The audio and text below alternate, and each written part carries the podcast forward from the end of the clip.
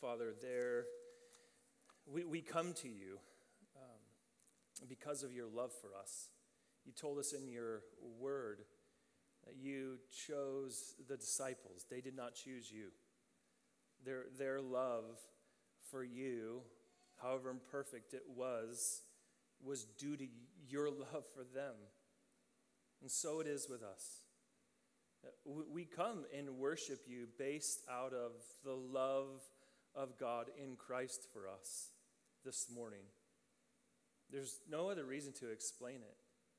Father, we, we were, as the Apostle Paul says it, without hope and without God in this world, estranged from the covenant promise.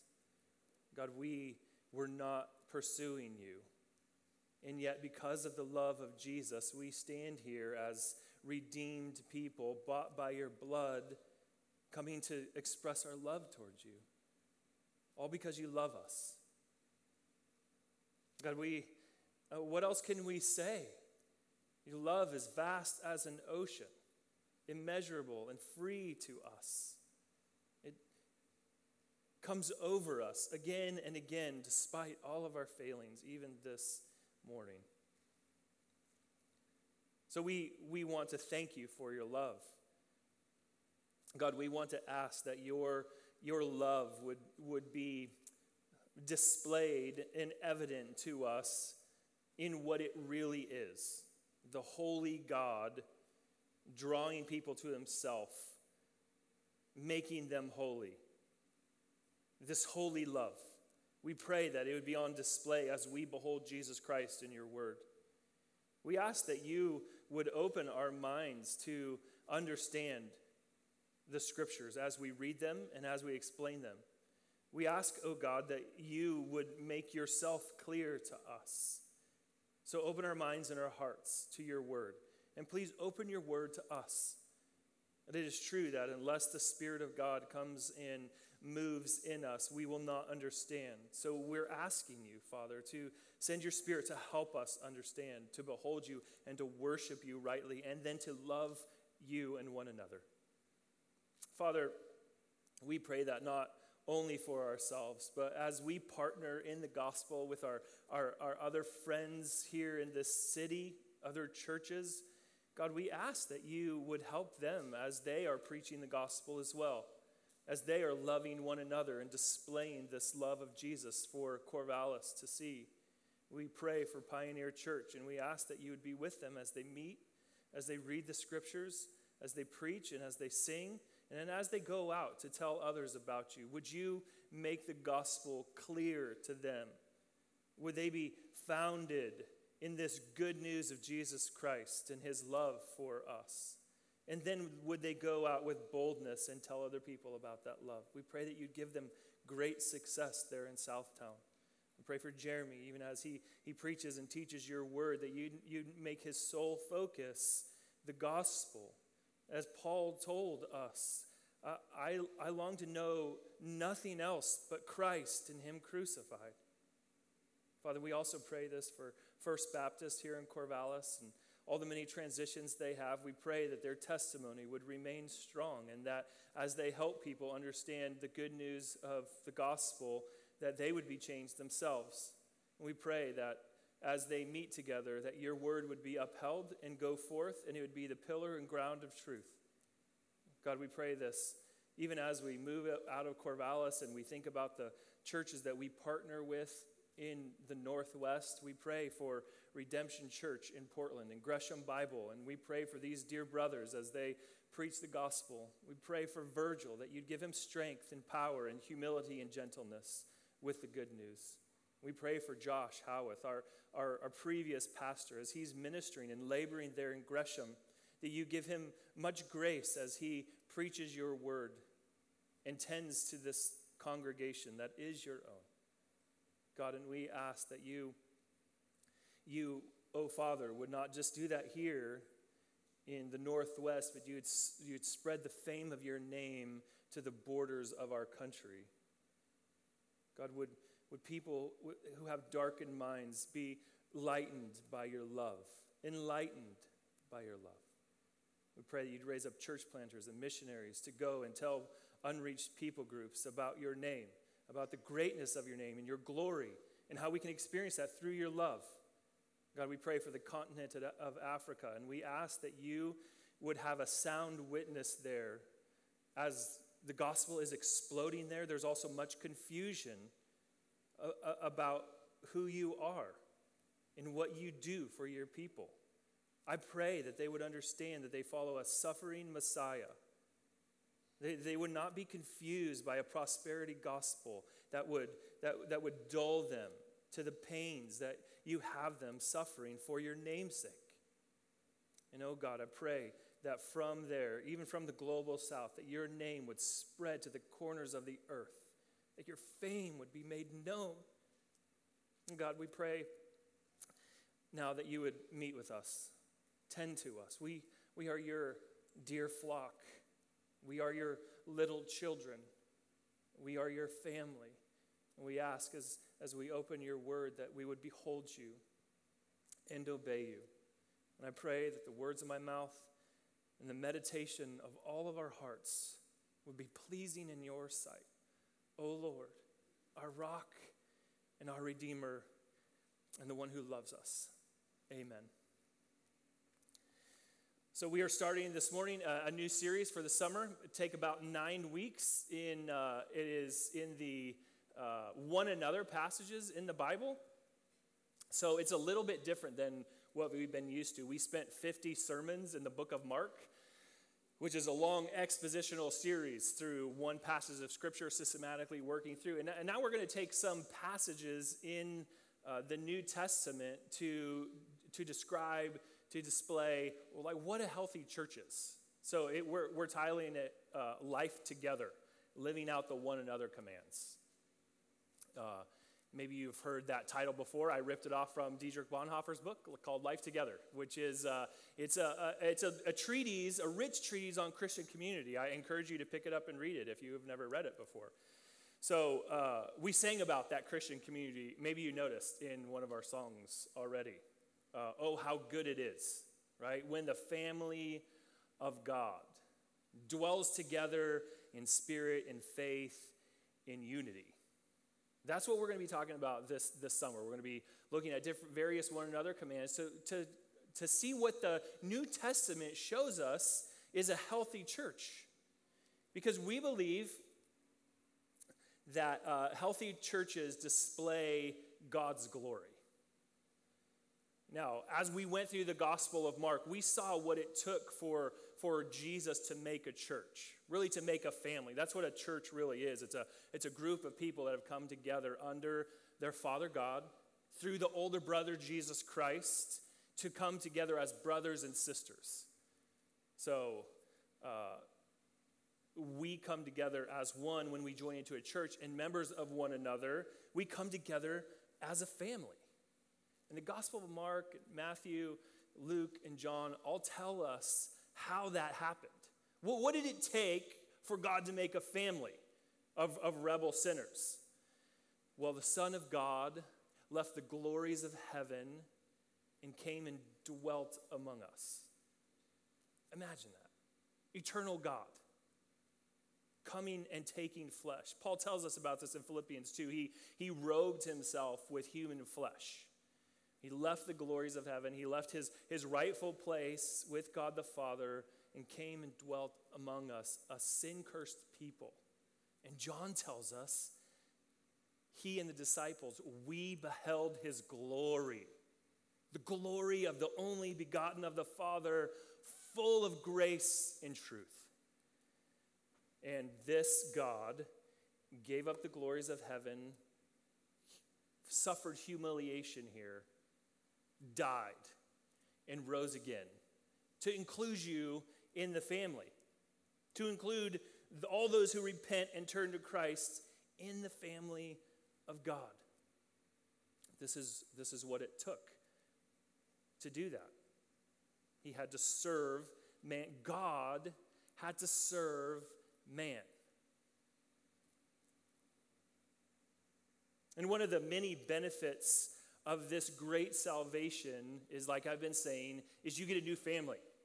You don't just get to escape hell, you don't just get to escape the penalty from your sins. You get God as your father, Jesus as your brother, and all the ones around you, and many, many more, your brothers and sisters. All of those who trust in Christ. So you can look around this room. I'm just going to make it really awkward. Go ahead. Look, look next to each other. Yep, some of you are doing it.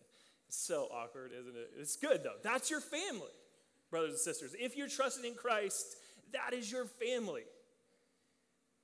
Those are your brothers and sisters. And we don't always get along, that's true. But you don't mess with family, right?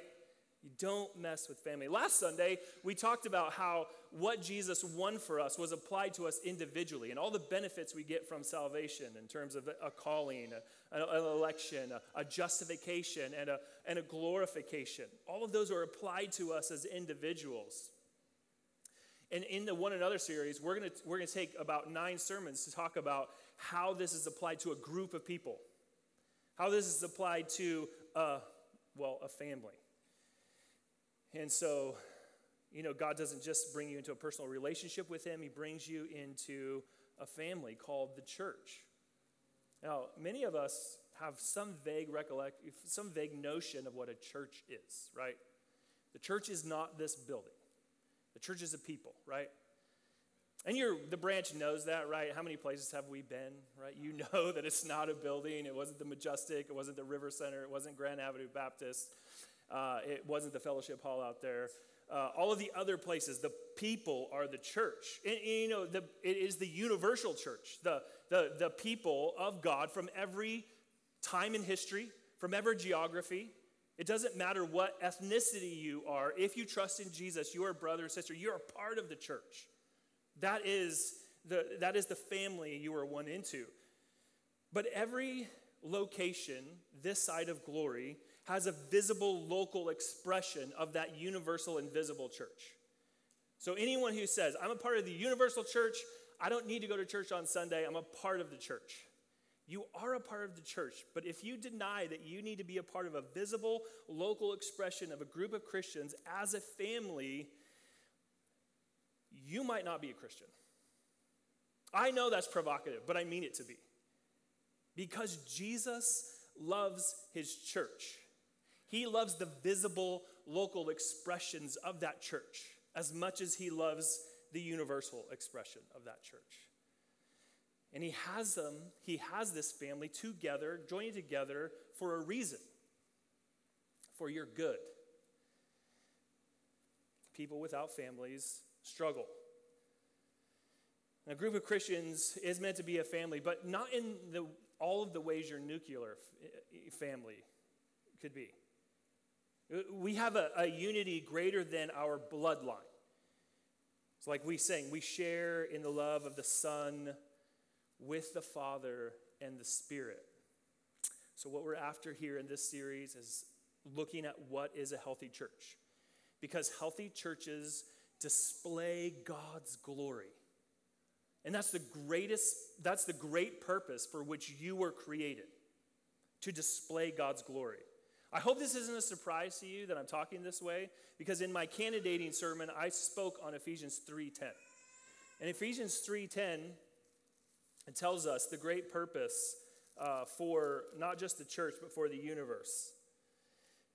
So that through the church, now God has displayed the mystery of the gospel in joining Jew and Gentile together for this great purpose, so that through the church, the joining together, the manifold wisdom of God might now be made known to the rulers and authorities in heavenly places. God wants to display his glory because his glory is what is best for humanity, for the world, for the cosmos. And the way he does that most clearly is through his church. Healthy churches display God's glory. And you know you're a healthy church when you look more like a healthy family than a healthy business. We can have balanced budgets, we can have pretty slick children's programs. But if we don't operate like a family who is dwelling in the love of the Son with the Father and the Spirit, then we're not healthy. What do, what do families thrive on? What do families thrive on? Just think about that for a minute. You can answer in your mind. And some, some of your answers will reveal personality, right? So some of you will say structure. That's what families thrive on, right? They need structure. Well, that's partly true. That is, that's, that's partly true. And all the kids in here are saying families thrive on freedom, right? Do whatever I want. I should be able to I stay up and play Destiny to, for however long I want to and sleep till noon. Yes. and Blake thinks so too. Uh, and some of us say food, right? We all know when we get hangry, families just kind of break down. And that's partly true. All, all of those are partly true. But what a family needs, what a family was meant to have, and what a family really thrives on, and what a family wants is love. True love. Real love. Not vague notions of love, like I'll give you whatever you want. I'll give you cookies instead of the, uh, the meat and potatoes you're supposed to have. But love is not vague notions, love is defined and displayed by God. And it is this love, this love of God, that is the fertile ground for which we see our love grows, right? So we're looking at what is a healthy church? It looks like a family. What do families thrive on? They thrive on love. And where does love come from? It comes from God. God's love is the fertile ground for which the seed of our love grows and sprouts and, and comes up, right? So if any of you have tended a garden or made a garden, you'll know that the ground must be free from obstruction, like rocks and weeds, as best as you can, right? It must be watered, it must be fertilized, and it has to have just the right amount of sun in the garden to grow. His love, God's love, is all of those things put together.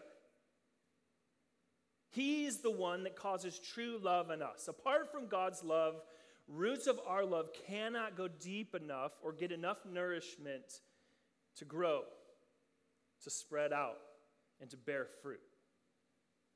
God's love for Himself and His love for us is the only ground upon which our love can produce any fruit. Now, that's a long introduction, but in our text this morning, uh, it, it tells us that the followers of Jesus are to love one another in the same way that Jesus loved his followers. Okay? So here's the sort of sentence that I'm trying to get after. Because we display God's glory most brilliantly when we love one another. We display God's glory most brilliantly when we love one another. John shows us in this short passage that we're going to be looking at that God's glory in his son's service necessitates his disciples' love for one another.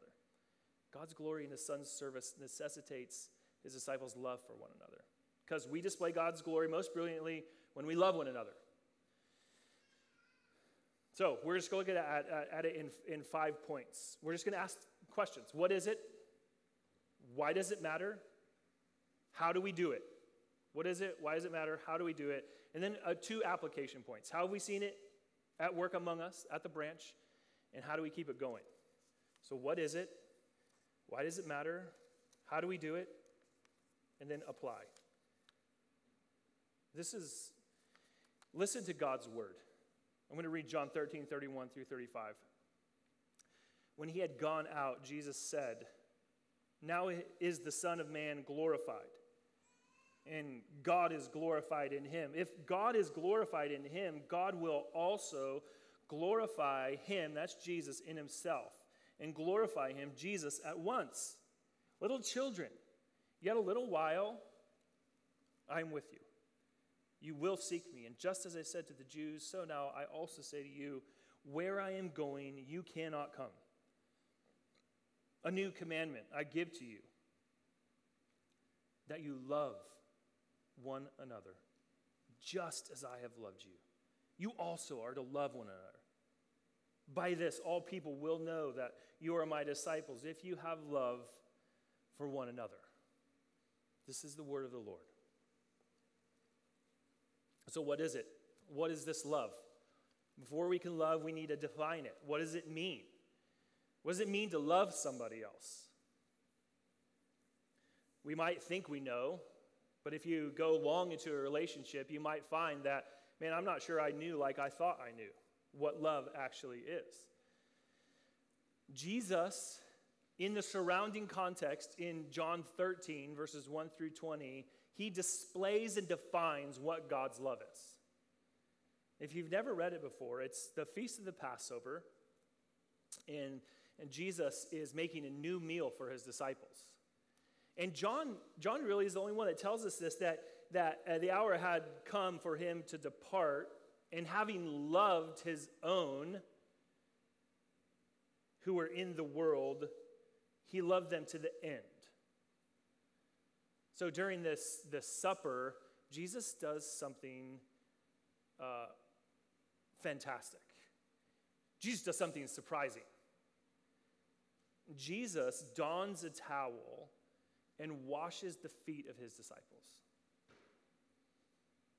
Uh, that was the dirtiest job anyone could have. In, in, in the context and in, in the culture, washing someone else's feet was for the lowest slave possible. Some slaves would say, uh, That's, look, I'm a servant, but I'm not that kind of servant, right? You probably had jobs like that or where you've worked and you said, you know, I may be on the bottom of the totem pole, but there's even someone a little lower than me. Well, that's what this was. Foot washing uh, was this. It was the kind of service that that uh, the Jewish people, Jewish, even Jewish servants would say, I, I, You give that to the Gentile dogs, not to me. So God defines and displays his love through serving the disciples by washing their feet. You know, they wore sandals, their feet got dirty, and it, it was, it was custom to wash, to have a, a foot washing station for your guests and your visitors. And the lowest slave would do that. And what this displays for us and defines for us is a love that says God must serve man if he was going to be clean. You know, Peter objects to this, in some ways, rightfully so. Peter says to Jesus, You wash my feet? Never. And Jesus said, If, if I don't wash you, you won't be clean. You will have no part with me. And then Peter says, Wash all of me. And Jesus is like, ah, That's not the point, man. The point is, is unless God serves man, and gives up himself as a servant to man, dies in their place, they cannot be clean. They cannot be with God. They cannot experience his love. This is love defined. This is love displayed. Getting down, bending on your knees, and serving one another. The God of the universe got down on his human knee donned the towel of the lowest slave, put his disciples, his dirty disciples, and their dirty feet into the water. This is a God who's never known sin, who's too holy to even look on sin. And he bows down. He bows down before these sinners and washes them. This is God's love displayed and defined. Unless God serves man, he cannot be clean. And unless you serve your brother and sister and your fellow man, unless you do that, you do not display that you really know God's love. It was not only displayed and defined in foot washing, it was also, it was also displayed and defined in the betrayal of and denial of, of Judas and Peter in, in the succeeding verses. How, how, was, how was it defined? It was, it was tested in this. Would, would God really love his own to the end, even when his, his own were betraying him? Were denying him? Would it last till the end? And Jesus displays that it will. Uh, just in the relationship with Peter, he continued to love Peter. He draws Peter out. And at the end of John, we see God restoring Peter with these words Do you love me? If you love me, feed my sheep. Love one another. Lead my family into loving one another. No betrayal, no denial could dissuade Jesus Christ from displaying his love on the cross. The foot washing was just a precursor of something greater. Betrayal and denial were not big enough to, to dissuade Jesus Christ. It was Jesus' God glorifying love seen through suffering. It was Jesus' love was a God glorifying love seen through suffering. So the foot washing, like I just said, only pointed to something greater. That was the cross, the suffering of the cross, where he gave his life as a ransom for many. Jesus the Christ displays and defines what true love is giving up yourself, your desires, even your rights for your brother and sister, your fellow man. This is what love is. But you ask, why does it matter? And here we get to the heart of, our, of the text that we're, we're at this morning. Why does it matter? It matters because we were created for the glory of God. Verses, th- how, how do we see that? Verses 31 and 32. When he had gone out, Jesus said, so Judas had just left to go betray Jesus. And Jesus says, in the midst of this betrayal, in the midst of his service to the disciples, he says, Now the Son of Man is glorified, and God is glorified in him. If God is glorified in him, God will also glorify him in himself and glorify him at once. I mean, you notice the repeated word, right? I mean, it's like John wants us to wants to know us to know what he's talking about by by saying the word glory over and over again. Jesus, the Son of Man, was the second Adam. Jesus, the second Adam, came to do and fulfill exactly what the first Adam was created to do. That was to glorify God in this temple called earth by obeying Him, by obeying the one simple command don't eat of that tree. Lo- love your fellow man enough to not eat, to obey me, not eat of that tree. This, is, this was Adam's one great purpose on this earth glorify God and replicate worshipers of Him in this temple called earth. Adam failed miserably, as we do, just like him, his, his, his offspring. But Jesus came to do and undo what the first Adam did and couldn't do. Jesus came to glorify God. And in the midst of suffering, in the, in the midst of betrayal, in the midst of on his way to the cross, in the midst of service, Jesus says, Now God is really glorified. When you love one another like I am loving you, God is glorified, and you are fulfilling your purpose in the world. What the first Adam could, couldn't do, Jesus did perfectly. Why does it matter? It's because you were created for the glory of God. You were created to glorify God. You do that best by obeying Him, loving Him, and loving one another. Jesus did all of that, even in the midst of suffering. But not only that, we see that why it matters is because our brothers and sisters need this love. Matt read for us Leviticus 19. In it, God is displaying for his people, the people Israel, what they were supposed to do. It, you saw all the rules and the, all, all of the commandments in Leviticus 19, 1 through 18. When it came down to it, the, the main thing that God wanted them to do was to honor, glorify him. And what did it say at the end? Love your fellow man. Love one another. Love people. Love God, love people. Friends, this is what you were created for. You were created to be loved. And you are only fully, perfectly loved. You're only in this garden of God's good love when God loves you perfectly. And you are only flowering and, and, and fruitful and, and enjoying God's love when that love springs out to other people.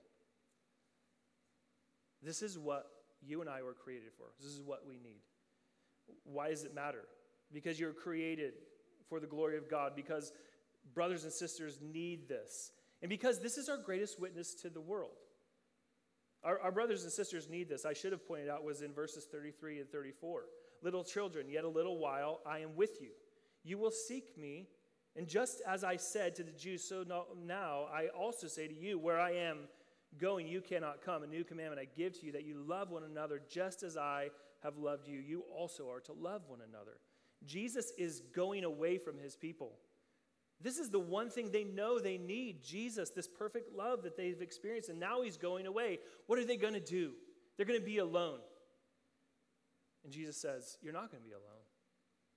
Love one another, love each other, brothers and sisters. But not only are you supposed to love one another, this is our greatest witness to the world. It is a great witness to the world when you boldly proclaim Jesus Christ's name in the gospel to those you know.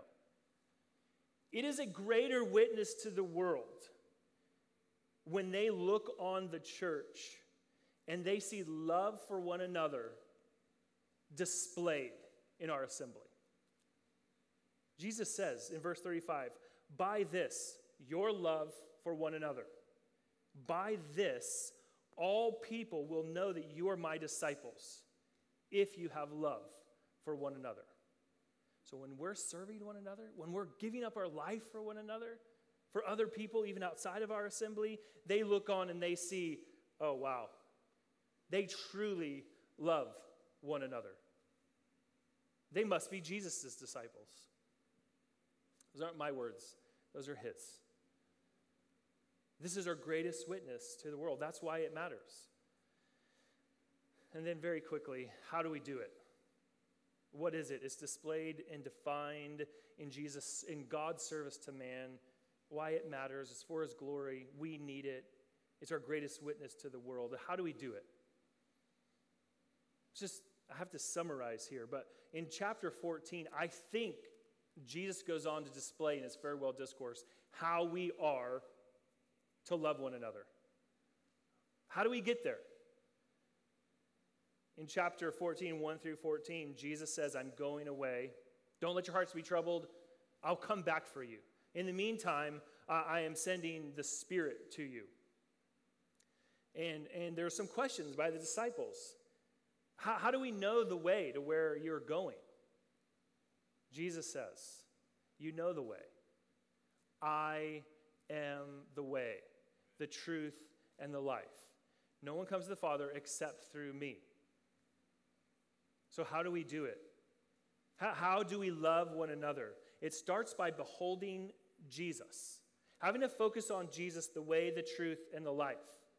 This is what this farewell discourse, I think, one of the things this farewell discourse is doing is having us slow down and, and, and for us to say, to see Jesus as the only way that we can love one another, beholding him in his word. He's the way to the Father.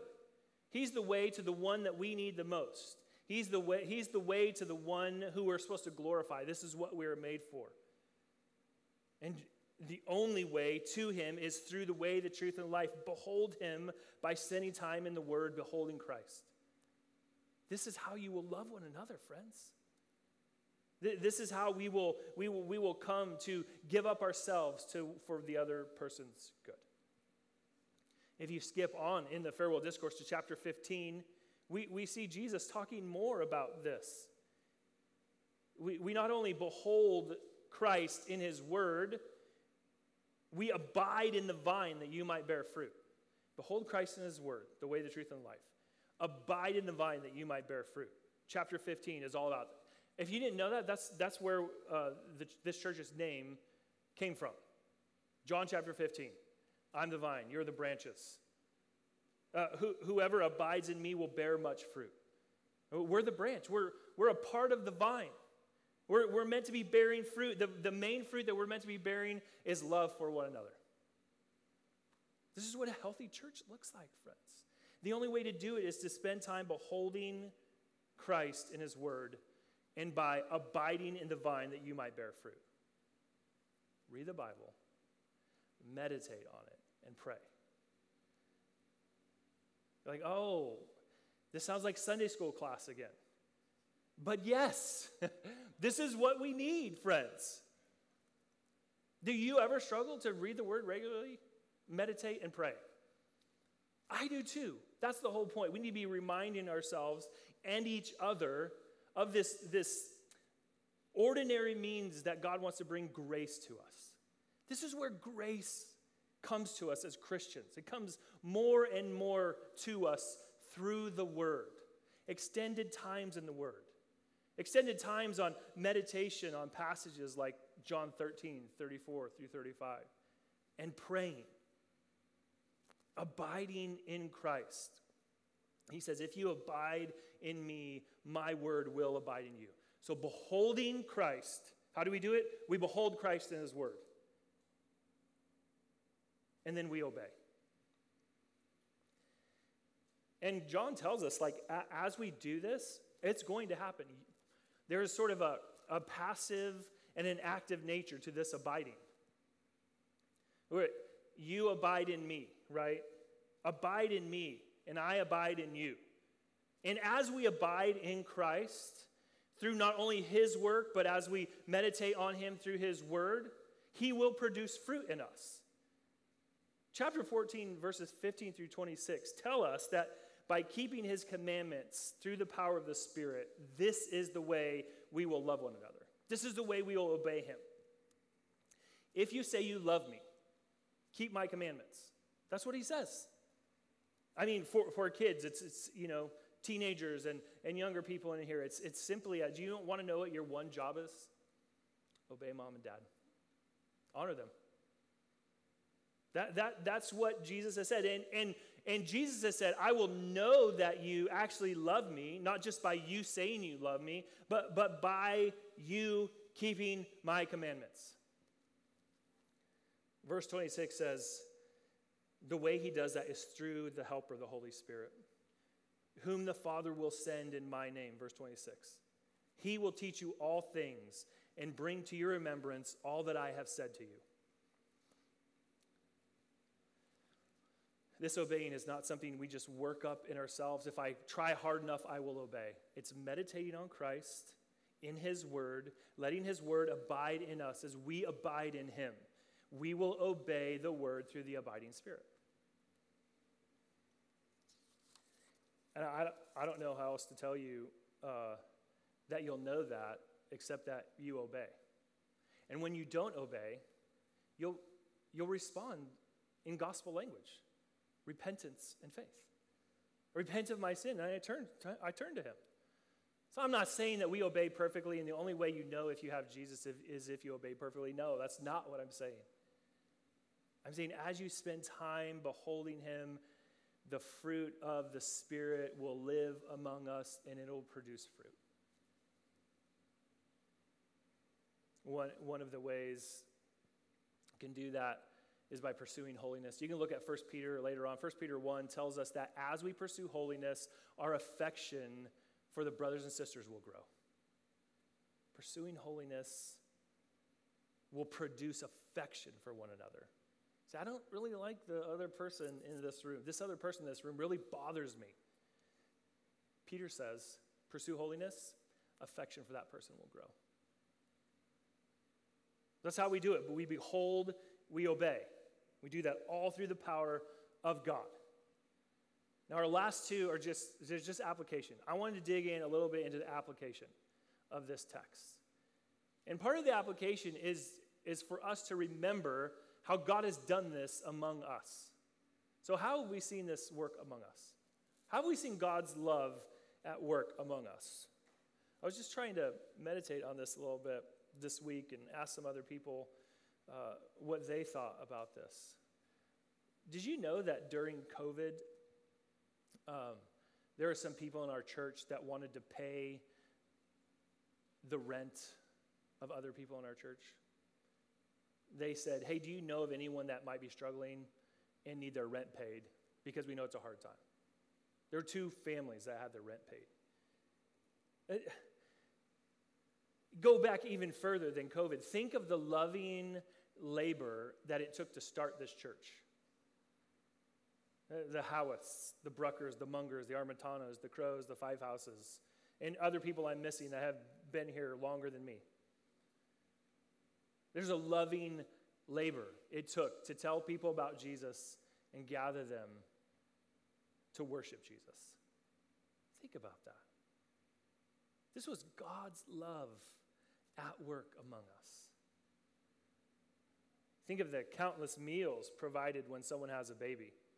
There's been quite a few babies born in uh, over COVID season. I, I see a couple of them here this morning.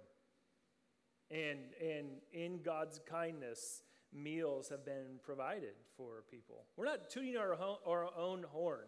We're saying this is God's work among us. His love has been at work. Think of all the times someone has stopped and prayed with you or asked you how you're doing. Someone did that with me this week. We were talking about something hard, and they said, Look, can we just pray about that? And we prayed. That's God's work. That's God's love at work among us. You've heard of uh, drive by shootings. During COVID, we had drive by birthday parties. Do you guys remember those? we my son experienced a drive by birthday party as they, uh, all of you went around and around our circle honking and setting off fireworks for, for birthdays. That's God's love at work among us. Think of the way the brothers and sisters serve our children and families during the service. Even now, it's happening. Our, we call it Twigs Ministry. Someone was telling me about the way our brother Jeff serves so faithfully and selflessly, even when our children are not behaving. And I think he meant my children. Uh, think of, you know, Joy and Bridget, who've taken up uh, some of the children's ministry work, and, and Beth Wiedenbacher, and the Rakes, and the Thompsons, and the Loonies, and the Reeves, and all those who work in Twigs. That's God's work. That's God's love at work among us. Think of how Jess Reeves stepped up to schedule hospitality when the Hans had their baby. Or think of our, our friend Trevor, who has given his life to take the gospel to unreached peoples on another continent. That's God's love at work among us. And friends, these are just a few of the hundreds, maybe thousands of stories of God's love in just this location. Think of all the multiple churches, the ones we've never heard about, the ones we'll never know until we're in the new heavens and new earth, and, and God is, is, is, is telling us the stories of his love at work. It's at work here.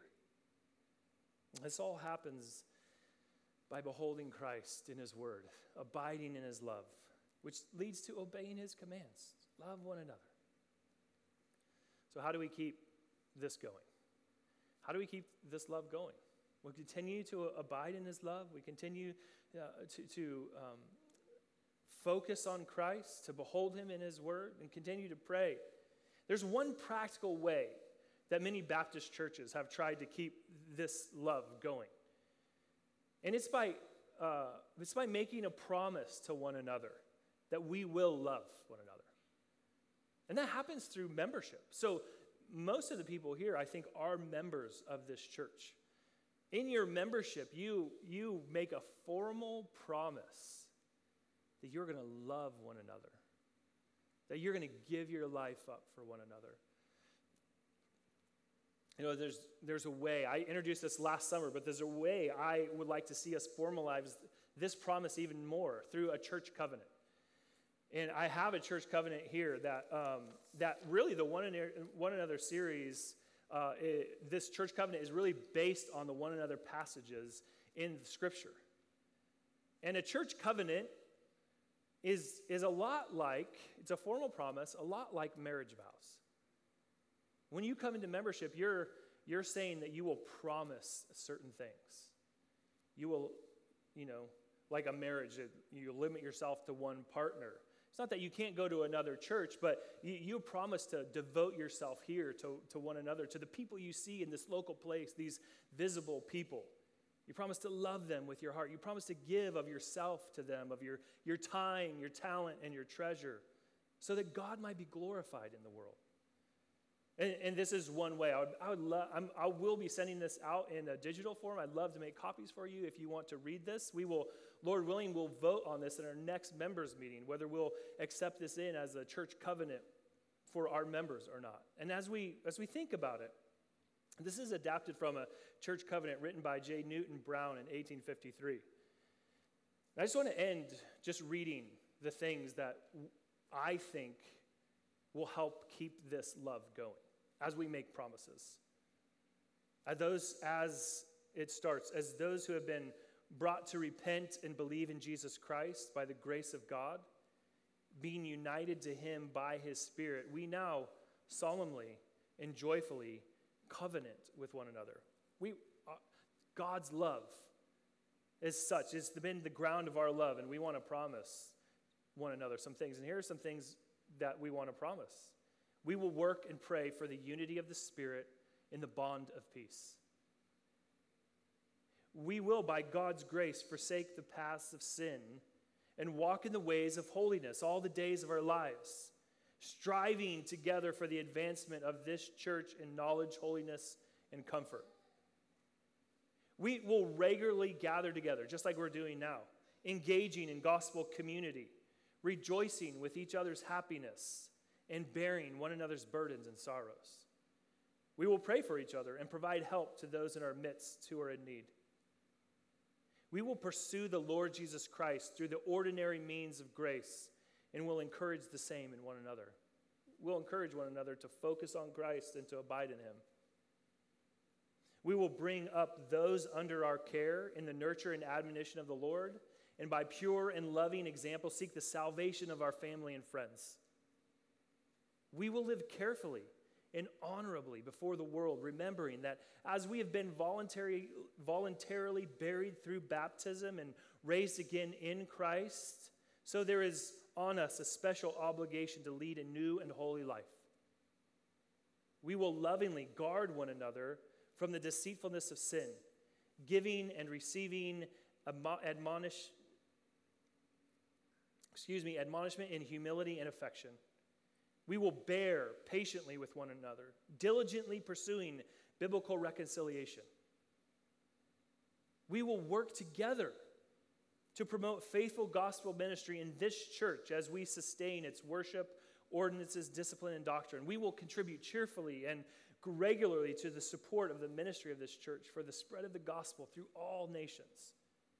Should we leave this church, we will seek another church where, where we can carry out the principles of God's word as, follow, as followers of our Lord Jesus Christ. Now, what is the basis for all this? May the grace of the Lord Jesus Christ and the love of God and the fellowship of the Holy Spirit be with us all. Amen. Friends, it is the love of God that, that sort of ground of our, our garden of love.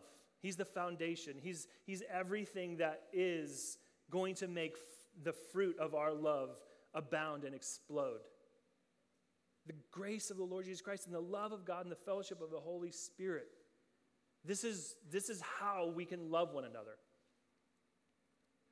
Abiding in Christ, seeing Him, focusing on Him through the word and prayer, and faithfully obeying His commands as we do it, may the Lord help us to be a witness of His love, not only to one another, but to the watching world.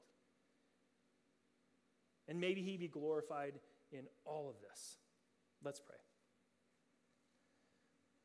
Father, we ask that you, by your love, would convince us that we, we have not loved like we should all the time. But you have loved us. And it's in your love we ask that you would help us love one another. Continue this love, O God, until you come again.